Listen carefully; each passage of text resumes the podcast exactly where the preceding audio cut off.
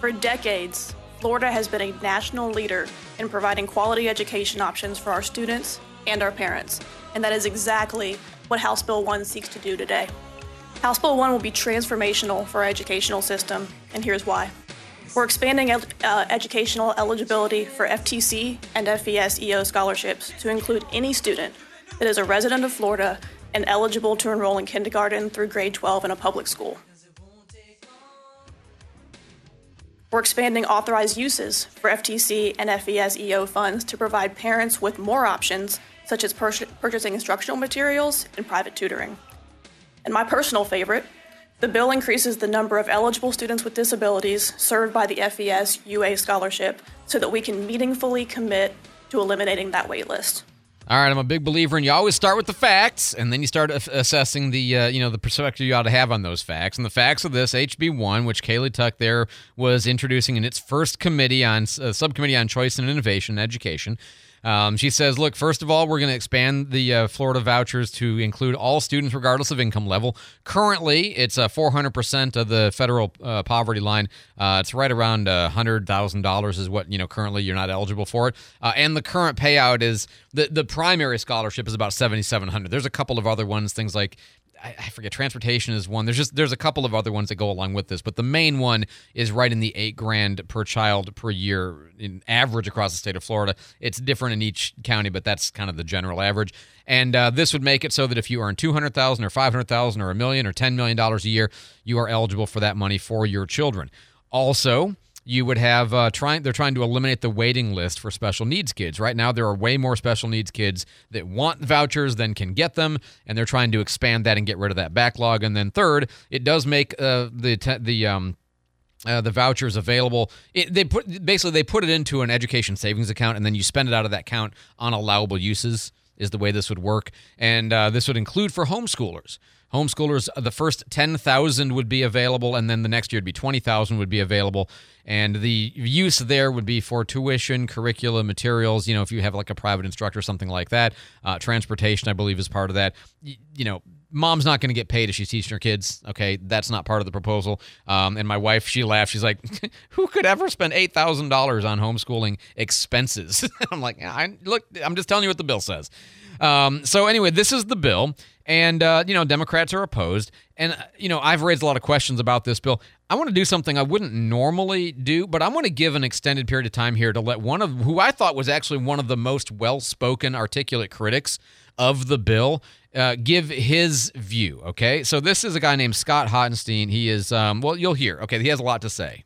Good morning. Uh, I'm Scott Hottenstein, still president of the Democratic Public Education Caucus of Florida. I stand before you the proud product of 14 years of private Christian school education. My education launched me to the Naval Academy, a 24 year career in the Navy, and a second career as a civics teacher where I was a 2019 Teacher of the Year finalist for Hillsborough County.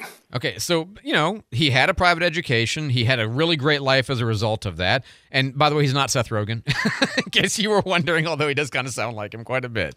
For families who look to voucher schools, the King's Academy, where I graduated, and Berean Christian, where I attended from pre K to eighth, are the perfect image of where they want their student to attend. And those schools are the illusion that HB1 presents. But reality does not meet imagination for low income families. King's Academy does not accept vouchers, and the tuition for Berean is thousands of dollars above what a voucher will offer. These great schools are unattainable to most, even with this voucher program. Because they still charge quite a bit more money than the voucher will cover or because they don't take the vouchers. That's what he's getting at. And that is an ex- that's a very fair criticism because I think he's right that for uh, you know for the person who makes 120 that is not eligible now but would be eligible under the new system, okay? They might be thinking, "God, I can finally get my kid out of this crummy school and I can get him into this really wonderful private school." And he's like, "Well, you know, look, um maybe not still. Also, there's no guarantee they get accepted. But even for the parents who make not very much money and are eligible right now, getting them into a genuinely good school is not always available because again of, you know, limited enrollment or the cost or the fact that they don't take the vouchers anyway. We'll tell you about more of that in just a second. Before that, we got Jenna Barr in here with traffic on the fives. Heading to Mary Esther on 98, heading eastbound on Navarre Parkway, you'll see some stop and go traffic starting around Windhaven Beach area until you get to Hurlburt Field. Taking a look at Pensacola heading into Pace, you will see some slowdowns on Highway 90 heading eastbound. And front gate of NES Pensacola is still backed up beginning around the fourth quarter barber shop in the area of Bayou Grand Lane. Fog is expected this morning on your drive, so double check that those headlights are on. Have a traffic tip? Call 850 2626 111. I'm Jenna Barr for News Radio 923, informative, local, dependable. Thanks so much, Jenna. So back to Scott Hottenstein uh, from uh, the conversation about the voucher plan HB1 in the House last week. Well, the Florida DOE Florida School Choice website provides a downloadable spreadsheet of all 3,097 private schools in the state. So I downloaded it. Here's what I found 2,311 of those schools, private schools, accept vouchers.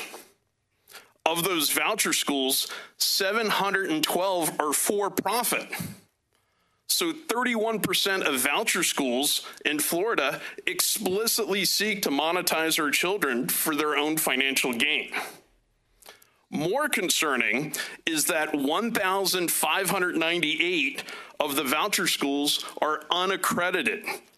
That means that 69% of voucher schools have no oversight into the quality of their academic instruction.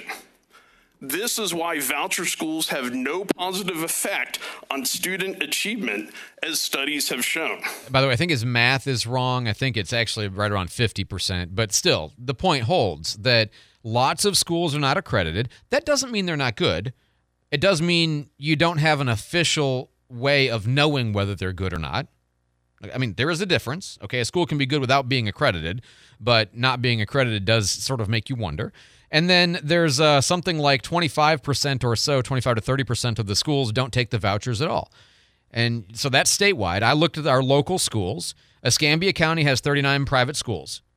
Um, eight of those 39 do not take vouchers. That's about the right percentage, about 25 to 30 percent, including Episcopal Day School, Pensacola Christian Academy, and Creative Learning Academy do not take vouchers.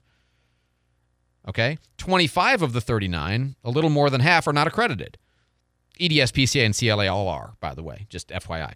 Um, and if you want to understand the cost in terms of whether the voucher will cover the education, um, at PCA, yes, PCA is everybody recognizes is a ridiculously cheap school. I mean, amazingly cheap. Uh, th- Thirty three hundred for kindergarten. Uh, sorry, uh, twenty nine hundred a year for uh, kindergarten. Thirty three hundred for first through sixth, and thirty five hundred for seven through twelve. What's the problem though? They don't take vouchers. Okay, so it's inexpensive, but they don't take vouchers. EDS is 11,000 for K through 5 and about 13,000 for 6 to 8, and they don't take vouchers.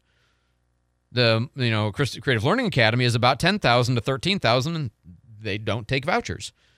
So the notion that you can get into the school you really want to get into and get the great education for your kids because you get this $8,000 a year voucher depends on the school taking the voucher or not.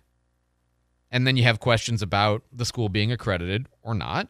And so these are, and whether the school will accept your student or not. All fair concerns. So, and, and, you know, the, the concern, and we talked about this with Danny Zimmern during the wrap on Friday, and he said, look, one of the problems you have when you monetize private school like this and you say it's going to be $8,000 subsidy, well, what you get in a school that builds its cost model around $8,000 a year is not great education. And that's a concern too that students who would go to a private school one year, two years come back because they're dissatisfied with the product or they're unaccredited, so they're not doing a great. I mean, th- these are fair concerns. I was particularly interested in the issue of, you know, how many schools are accredited or not because I downloaded the spreadsheet and I looked at the, you know, I looked at it. Okay, in Santa Rosa, by the way, the numbers are very comparable. 16 private schools, 15 are unaccredited, six don't take vouchers. Okay, Lighthouse Private Christian Academy is the only one I looked up. They do take the vouchers; they're seventy five hundred dollars a year. Just, just so you kind of there's a range of options, but there's an awful lot of they don't take vouchers, and there's a fair amount of they're not accredited. Again, it doesn't mean they're not good schools, but it means you, it, it's hard to tell. It's harder to be sure that they're a good school or not. 720 here on News Radio 92.3. And the thing I've been saying all morning that uh, I know if you listen to a lot of the show, you've heard me say a lot of this before. Uh, some of it's new, but I know not everybody listens to the whole show. That's why I'm kind of talking about this a lot today because I think this is a big deal for the state of Florida, this decision we're thinking about making to expand this program. And the one thing I would say is I just don't think that the higher income levels, there's any benefit to the state of funding those kids going to private school. What you basically have is right now, high income earners are paying for their kids to go to private school and in the future, the state will be paying for those kids. It's no different to the schools because the schools are still going to get the money. It's just where they're getting it from. It is a cost to the state, and I don't think we get a result for it because I don't think that people earning three or four hundred thousand dollars a year are deciding not to go to private school because of the lack of an eight thousand dollar a year voucher. So I I think there should be some kinds of mean test here. But I'll tell you an alternative. My wife actually came up with this, and I think you know I'm gonna have to talk about this with uh, some of our representatives. But I have a different thought about this, which is if the goal is to get kids out of bad public schools, instead of means testing it, what if we school grade tested it? What if eligibility for the voucher came from your zoned school being a C, D, or F school?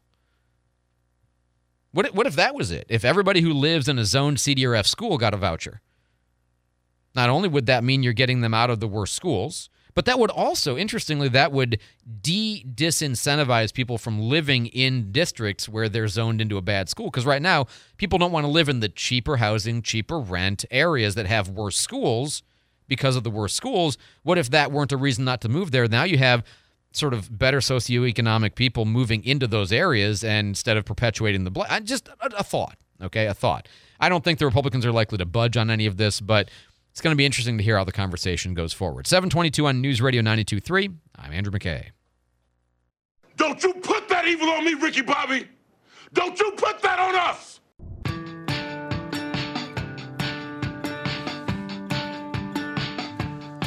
Take it off,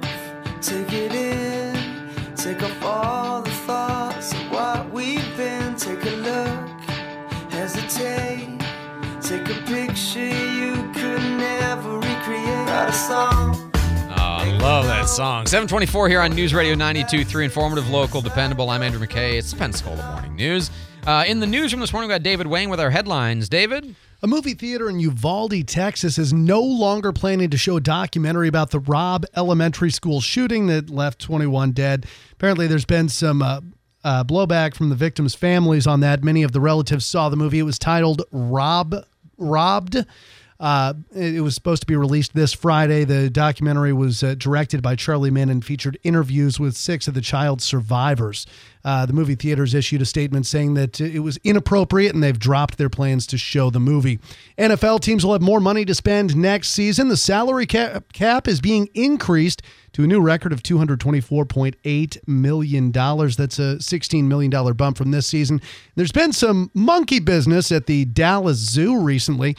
Uh, two monkeys came up missing, and uh, Rob McGill, uh, with the Miami Zoo says there have been a number of incidents there. I find it very hard to believe that all of these incidents are coincidence or that all of these incidents are the result of, you know, human error or defective equipment. Um, the more I hear about this, the more I think that there is malintent behind it. And uh, zoo officials are saying they believe the habitats have been intentionally compromised. Hmm. All right, David, thanks so much for the update. Jenna is in for Candy this morning with traffic on the fives. Heading to Mary Esther on Navarre Parkway, heading eastbound, you'll experience some stop and go traffic starting around Biscayne Boulevard area until you get to about Hurlburt Field. In Milton, Ward Basin Road is showing slowdowns in both directions in the area of East Milton Elementary School. And in Pensacola, heading into Pace, expect some slowdowns on Highway 90 heading eastbound as well. Front gate of NES Pensacola is still reporting delays beginning around the fourth quarter barbershop in the area of Bayou Grand Lane. Fog is still expected on your morning drive, so double check that your headlights are on. Have a traffic tip? Call 850-262-6111. I'm Jenna Barr for News Radio 92.3. Informative, local, dependable. Thanks so much, Jenna. Uh, a couple of things, just a couple of texts I want to answer. Somebody here says, uh, Andrew, you mentioned it's amazing how uh, cheap uh, Pensacola Christian Academy is. Please share if that's good or bad and how. So uh, I think they are inexpensive because uh, I don't know the finances, but my understanding is it's basically because the college pays for the school. So they, you know, the college subsidizes the school heavily because it's a feeder for the college. It's like a public service basically. Uh, and PCA is a great education, a very very robust education. Um, I mean, there's a lot. You know, it's, a, you want to go get your kids a classical education, uh, go there for sure. Uh, somebody here says, "I'm sorry, but the state doesn't pay for schools. We pay, and we, uh, me and you, pay for schools, and parents paying for private schools or homeschooling pay twice." Well, no, that's. I mean, that's kind of the idea of this would be that instead of paying into the public school, you would be paying only for the voucher for the homeschoolers or for the private school. This would kind of solve that problem of uh, the twice, or it would avoid that problem of the twice paying. Uh, let's see. Somebody else uh, had. Oh, somebody had asked me about the concealed carry. Just a fact question. Since 18 year olds are not allowed to buy a handgun, even under federal law, right? Uh, but they can be gifted one. The question is, would they be eligible to carry it under permitless carry? The answer is no, because they are not eligible to get a permit now.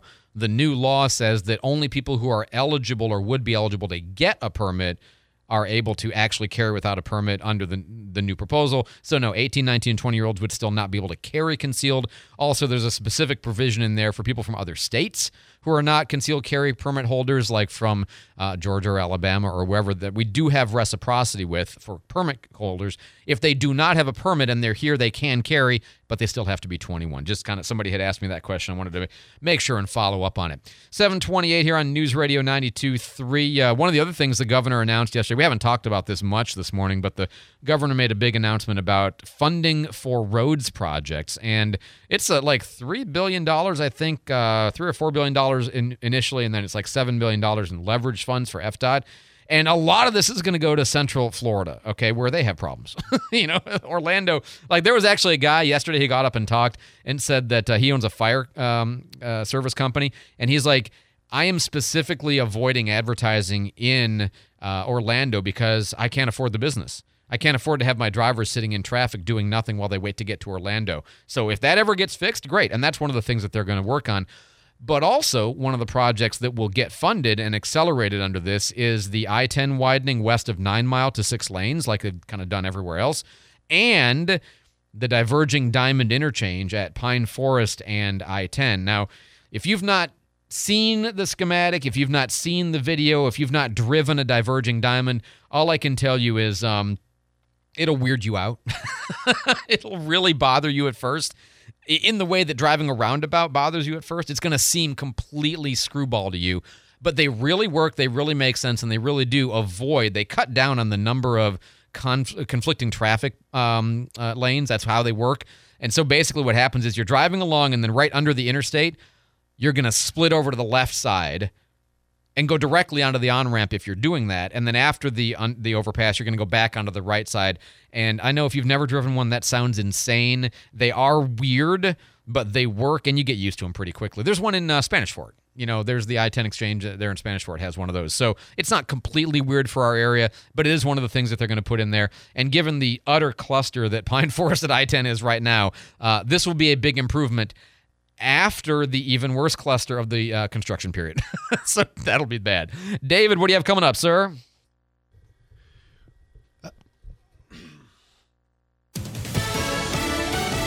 Fox News. I'm Chris Foster. Three Memphis, Tennessee EMTs are fired. Two more police officers are suspended over Tyre Nichols' beating during a traffic stop. Five are charged with murder. The Memphis Police Department announced Officer Preston Hemphill and another unnamed officer were relieved of their duties. Hemphill was one of three officers on scene when Nichols was initially pulled over. He was shown pulling Nichols out of his car and can be heard saying, I hope they stomp his expletive. Fox's Jackie Ibanez. The actress Cindy Williams died, Shirley, on the 70s sitcom Laverne and Shirley. At least I learned a lesson from this week.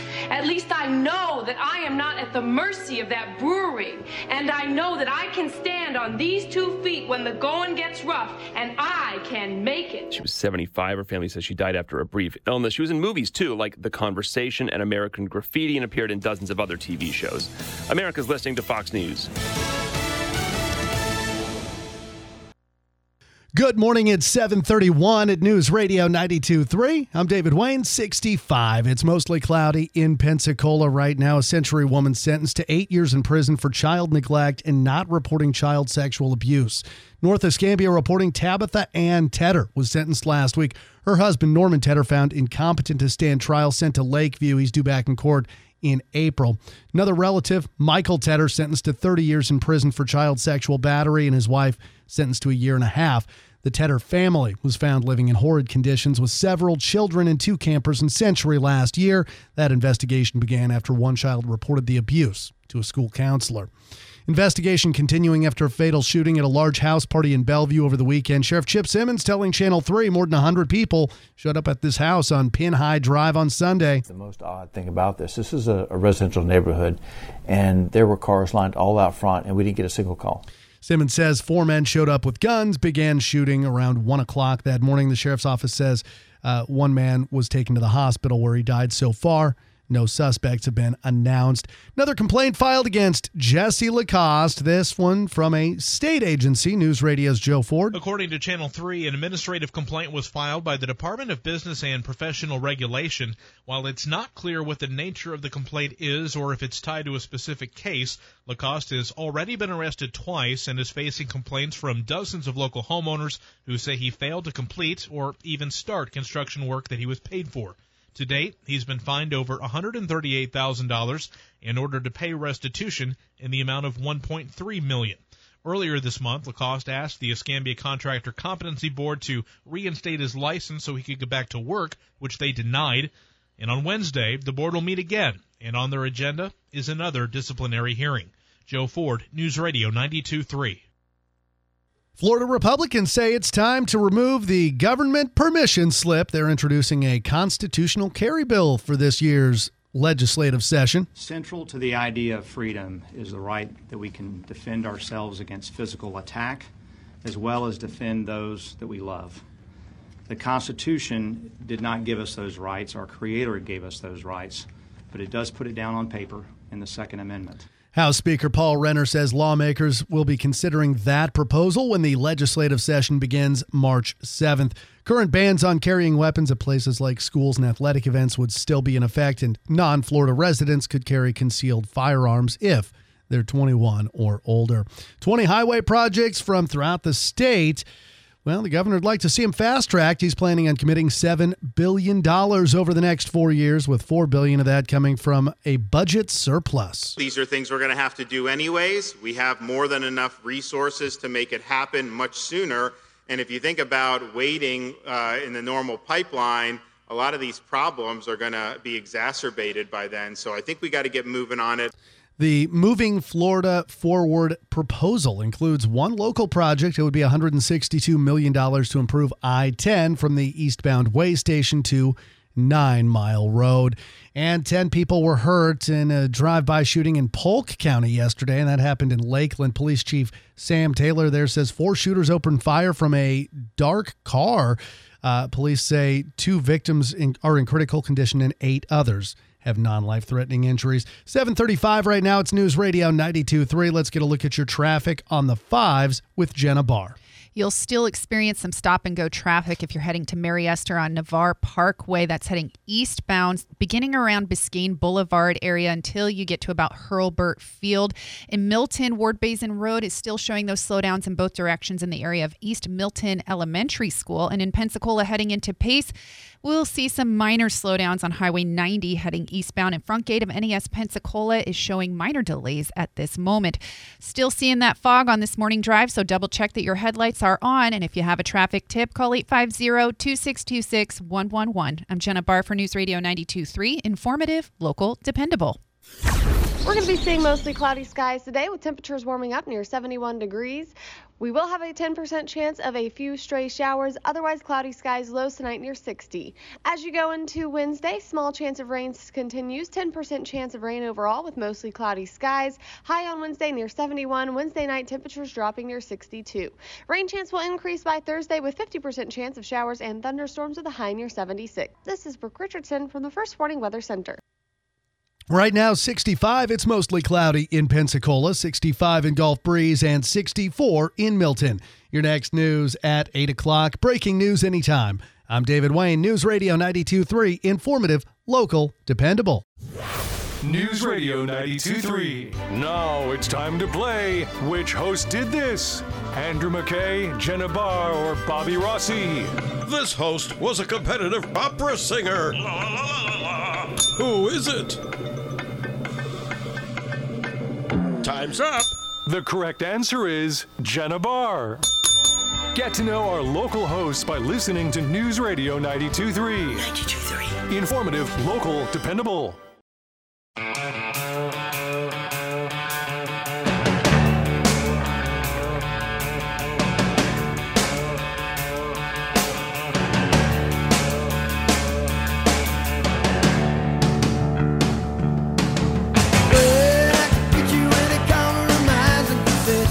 Good morning, 739 here on News Radio 92.3, informative, local, dependable. I'm Andrew McKay. It's the Pensacola Morning News, and uh, today we get a special treat. Instead of Sheriff Simmons from the Escambia County Sheriff's Office, we have Commander Andrew Hobbs. Uh, Commander, welcome back to the show, sir. Good morning. Good to have you. Uh, so let's start with this. Um, we have, have several events we need to talk to before we get to some of the other things, but uh, this house party in uh, Bellview on Pin High Drive. Um, tell me what happened here because I've seen a couple of the reports and it's pretty concerning stuff, honestly. But what happened? Yeah, so there was an open house party on Pin High uh, this weekend. Uh, it started to gain a lot of popularity on social media, so a lot of people started to come.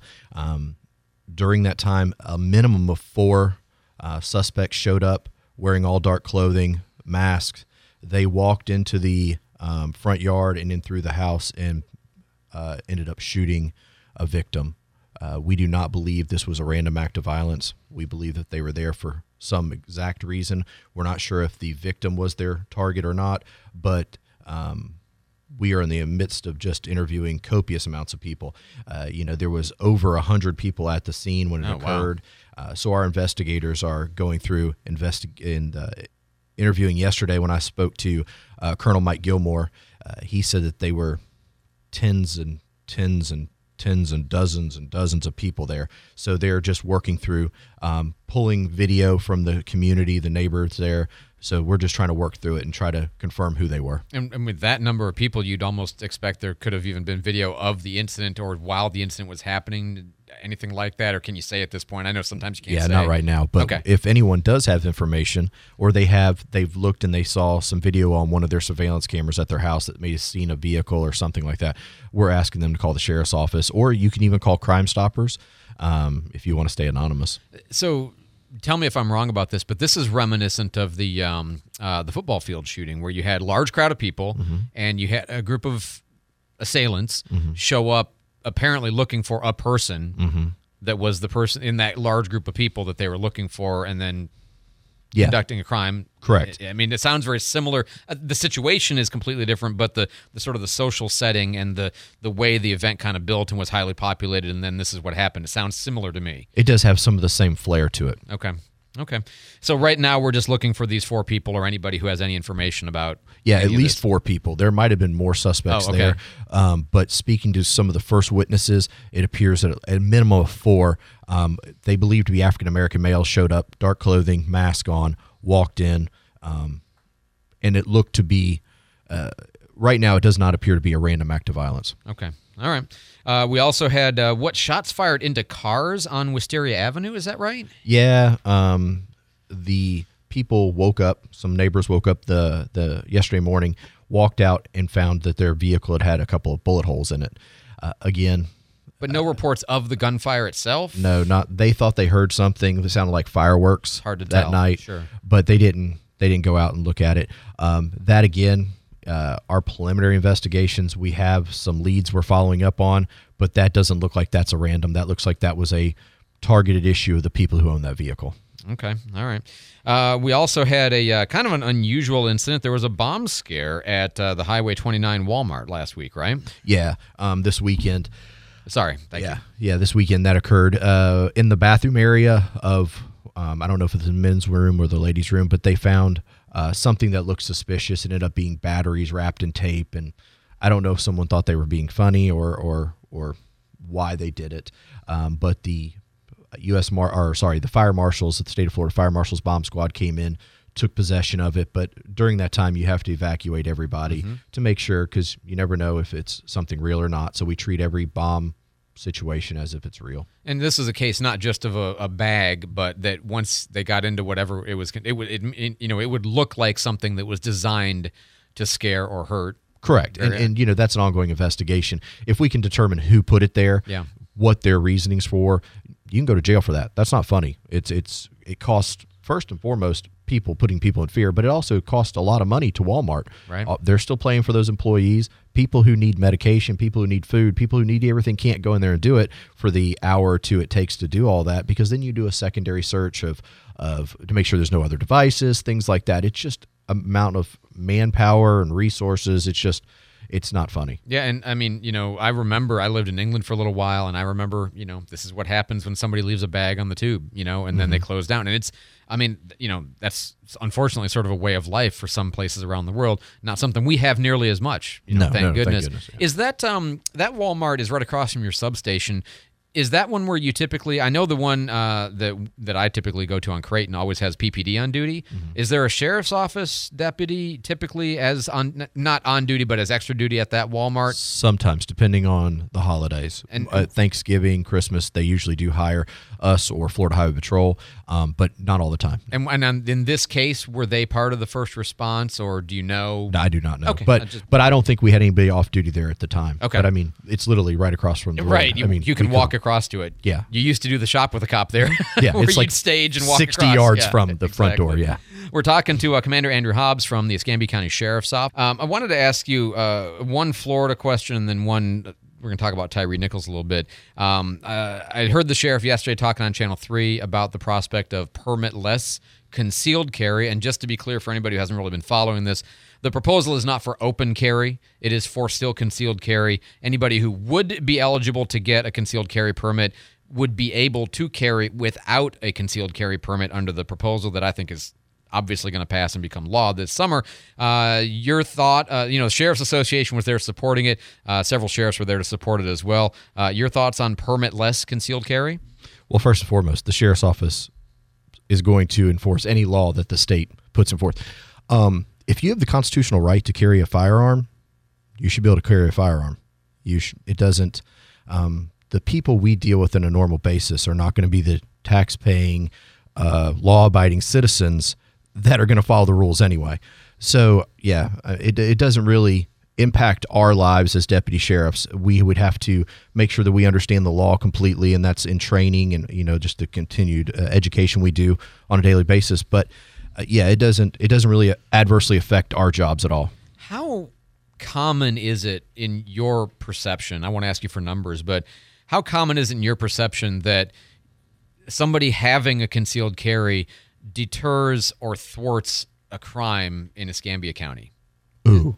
Um, I do not know. I have no idea. But I do believe that um, if you look nationwide, Mm-hmm. there is a lot of um, examples of good guys with guns stopping threats. And Sure, we had two in the news t- in the last day. Correct. Yeah. So um, again, as long as people understand that you have to be careful because if we have a law that says you don't have to have a permit, but you you then travel to a state that says that, then that puts you in a, a bit of a, a bind. Um, and there's also some other things with the permit. You don't have to w- wait to buy a gun. You know, those there's some other things that are positives. Um, but yeah, tax-paying, good, law-abiding citizens should have their constitutional rights. Yeah, I mean, I have a permit. If this if this law became the law, had been the law, I probably wouldn't have gotten a permit. But it's nice to have one. Yeah, you know, yeah. especially for travel purposes, among other things. Uh, last thing, and I definitely wanted to you know give all my law enforcement uh, folks a chance to weigh in on this. Uh, I know you have seen the uh, Tyre Nichols video. Uh, it's very difficult to watch. Uh, I talked about it extensively with uh, Shane Tucker yesterday, but your thoughts on what you saw on that video? So, um, outrage, uh, disgust, disappointment, and uh, the biggest thing is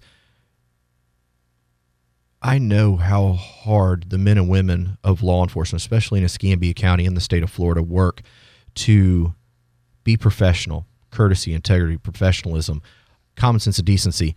And then when you see something like that, it just makes everything we did or we do look minute because that's going to get all the play. Mm-hmm. That five people, and if you start to look at it, there's some reports that Memphis lowered their standards of hiring.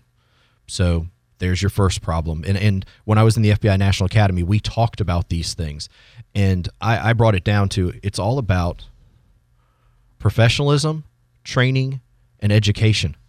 And if you go and you see these issues at agencies, you can find that they lowered their standards, they're not training them properly, and they're not holding people accountable. So I think that when this all unwinds and the whole investigation comes out, you're going to start to see some of those issues that that agency probably had. Um, that that was not law enforcement. What I saw from the start, middle, and end, that was criminal. That was disgusting, and it wasn't even a professional traffic stop to start with. I mean, that's not even a professional traffic stop. If you think he's such a violent criminal that you have you have to get him out of the car that fast, you would do a felony traffic stop. Those are just things. That was a mugging. That was an attack. That was um, you know, and there's been no law enforcement personnel that I've spoken to since that came out that thought that was okay. There's again, there's no one in this world that hates a bad cop worse than a good cop because we're working our butts off out there in the community. And again, some of these, again, when I was in the NA, uh, there was some agencies there that had lowered their standards, and I was like, "Why would you do that?" All the Florida agencies were like, "Why would you do that?" And they're like, "Well, we can't get candidates." Yeah. Well, that's because the community they work in doesn't want law enforcement. They're wanting to defund it. They're doing those things. So your best, your brightest don't want to go work there because they're going to be in an environment that's not conducive and so all the Florida agencies were like shocked when we are hearing this. There was big agencies from the Midwest and the North that have really lowered their standards, and we were like, well, y'all are going to have the problems like this because you're hiring people that no one else will hire. You know, there's people here at the Escambia County Sheriff's Office, in most every agency I know in the state of Florida, you have a psychological evaluation, you have a background check where they go and they interview people. We look throughout your whole past since you're an adult. Mm-hmm we still have over 400 applicants to come work at the Escambia County Sheriff's Office. And it's because of the community we live in and the state of Florida. We're supported locally and we're supported through the state. But you have to hold a standard. Sheriff Simmons holds a standard.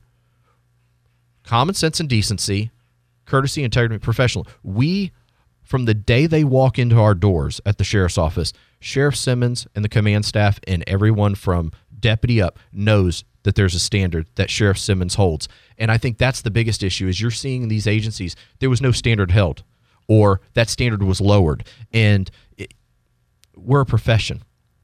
I can see how these uh, agencies like this are caught in a spiral, right? I mean, the you know the community, the the police are not liked in the community.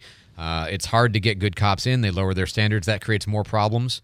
Doesn't you know throwing throwing un you know lesser qualified bodies at the problem doesn't solve the core problem of ha- not having as adept a police agency. And I appreciate what you guys do, and that's why I wanted to have you talk about this because that's the same exact thing uh, yesterday that um, you know that uh, Shane Tucker was saying about uh, training professionalism, and that wasn't law enforcement, that was uh, brutality. Um, uh, Commander Andrew Hobbs of the Escambia County Sheriff's Office, sir, as always, good to have you. Uh, thanks for the time this morning. Appreciate we appreciate what we appreciate what the Escambia County Sheriff's Office does to do things right. I appreciate. It. We try it every day. Uh, 753 on News Radio 92.3. I'm Andrew McKay.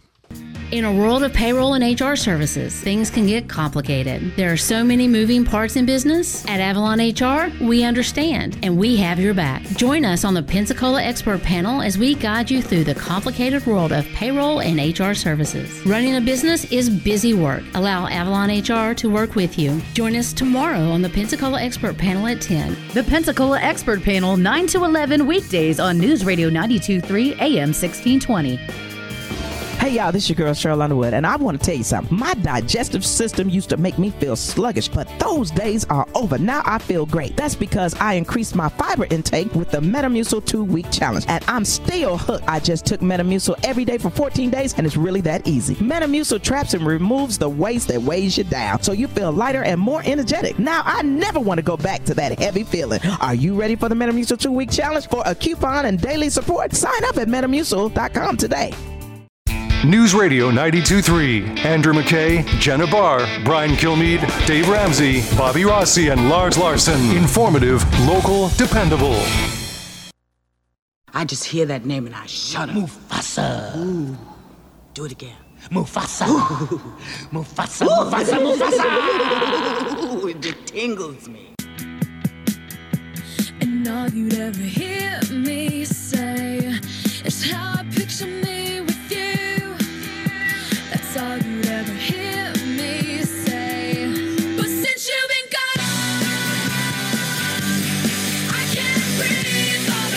think it's safe to say that neither Jen, n- neither Jenna nor David expected me to be jumping up and down at that moment. Uh, now, uh, David Wayne's in the newsroom with our headlines. David, The Biden administration planning to end two COVID related emergencies in May.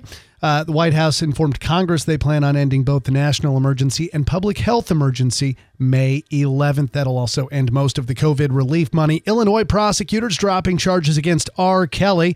Illinois State Attorney Kim Foxx says they've decided not to pursue the case because Kelly's already facing decades in prison on federal convictions. Due to the extensive sentences that these convictions hold, our office has decided not to continue to expend our limited resources and court time with the with the indictments that we previously charged Mr. Kelly. R. Kelly was sentenced to 30 years in June and uh, scheduled to be sentenced next month in Chicago. And some major insurance companies might be ending coverage for Kia and Hyundai owners because of all those theft issues. CNN reports State Farm and Progressive have both confirmed they're going to be limiting the sale of new policies on certain models of vehicles by those manufacturers because they lack anti theft devices that are used in other cars. Of course, uh, thefts in, of Kias and Hyundais have been up. I, I believe it was like 600 and some yeah, percent. there, I forget the exact detail here, but there's some method you can use Yes. or whatever that's bypasses whatever they have. You And know, I believe it was one of those TikTok videos Yeah, went around exactly. showing how to do it or something. Yeah. so can you imagine though? You you buy a car, you find out later that that car has a defective security, and in the sense that it's not adequate,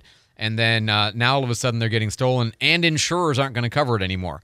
What do you do? I mean, you, you know, right? You just sell the car fast if you can. All right, David. Thanks so much for the update. Seven fifty seven here on News Radio 92.3. Um, just uh, one point that uh, Andrew Hobbs made that I wanted to focus in on is he was talking about how obviously this video and the Tyre Nichols case is something that everybody is familiar with who's been watching the news at all.